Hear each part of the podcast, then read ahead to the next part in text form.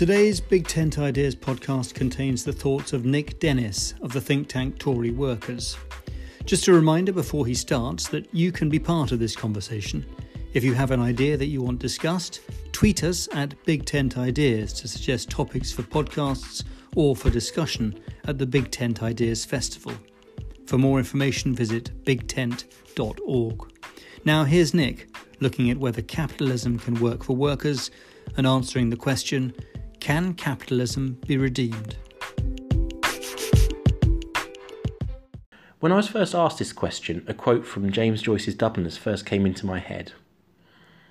He told her that for some time he had assisted at meetings of an Irish Socialist Party where he had felt himself a unique figure amidst a score of sober workmen in a garret lit by inefficient oil lamp. When the party had divided into three sections, each under its own leader and its own garret, he had discontinued his attendances. The workmen's discussions, he said, were too timorous. The interest they took in the questions of wages were inordinate. He felt that they had they were hard fe- featured realists and that they resented an exactitude which was the produce of a leisure not within their reach. No social revolution, he told her, would be likely to strike Dublin for some centuries. Now, I really like this quote for two reasons.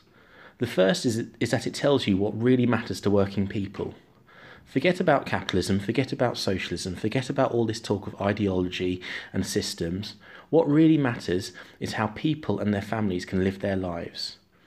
A few years ago, YouGov did a survey and they found that the four things that workers value the most are family, fairness, hard work, and decency. Is today's capitalism fair? Does it reward those who work hard over the well connected? Are working people treated decently? Can you give your family a good life? People don't care about the isms. What they want is positive answers to, to these questions. So, if you want capitalism to be redeemed, you really need to be able to answer those four questions confidently. The second reason why I think um, this uh, James Joyce quote is very good is that the joke is actually turned on its head. We may face a socialist revolution. 68% of working class people say that Britain has changed for the worst over the past 20 to 30 years. Wage growth is stagnant. It's the slowest it's been since we sent children up chimneys. So, from a day to day perspective, you might say this wage ice age can seem inconsequential. The cost of clothes, thanks to online and cheap shops like Primark, has gone down. Um, electronics, you know, I'm talking about flat screen TVs, sound systems, they're all cheaper than they used to be. Um, entertainment, food, most of it stays static or fallen. You know, I can now get a pizza delivered to my kitchen table while I watch the first 10 minutes of 20 programs on Netflix.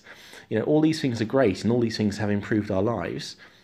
But the truth is that that masks what's really happening underneath um, all those things for us. So, for example, it is the cost of housing, healthcare, and education, the things that give us stability and opportunity that has sprinted ahead of most people's ability to keep up. If you can't give good shelter and opportunities to your family, then deep down you don't feel well about yourself. Can capitalism deliver for people on those things? So, I'd also like to talk about austerity. I think austerity is a very, very important thing because that's tied into the whole capitalist system. Essentially, austerity is about getting out of the mess caused by capitalism. So, why, a decade on from the crash, is austerity still happening? Now, I know Theresa May talked about um, it's now the end of austerity in her Conservative Party conference speech, but the truth is, austerity will only end when people see public services getting better. Working people are more likely to rely on public services such as the NHS, schools, libraries, the police, and the safety net of benefits. If you take away the spaces where people can mix together and where they can learn, such as further education colleges, then you're taking away their peace of mind. People will feel more trapped, they won't feel free.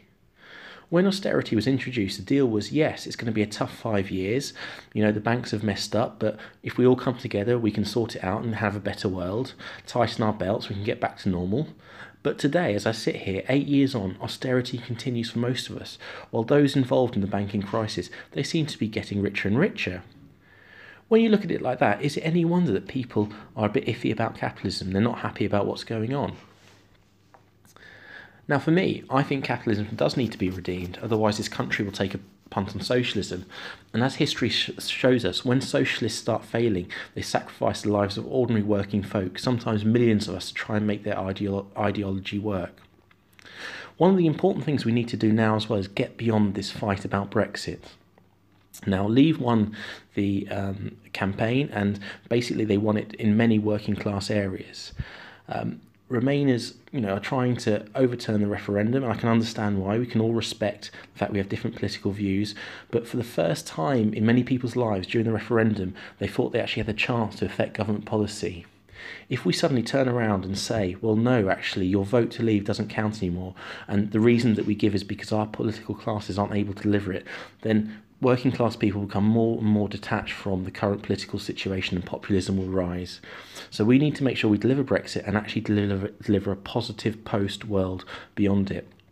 I mean, one of the areas where um, people sort of misunderstand the Brexit anger is uh, when it, when it, you know, the Brexit um, vote was partly talked about improving public services.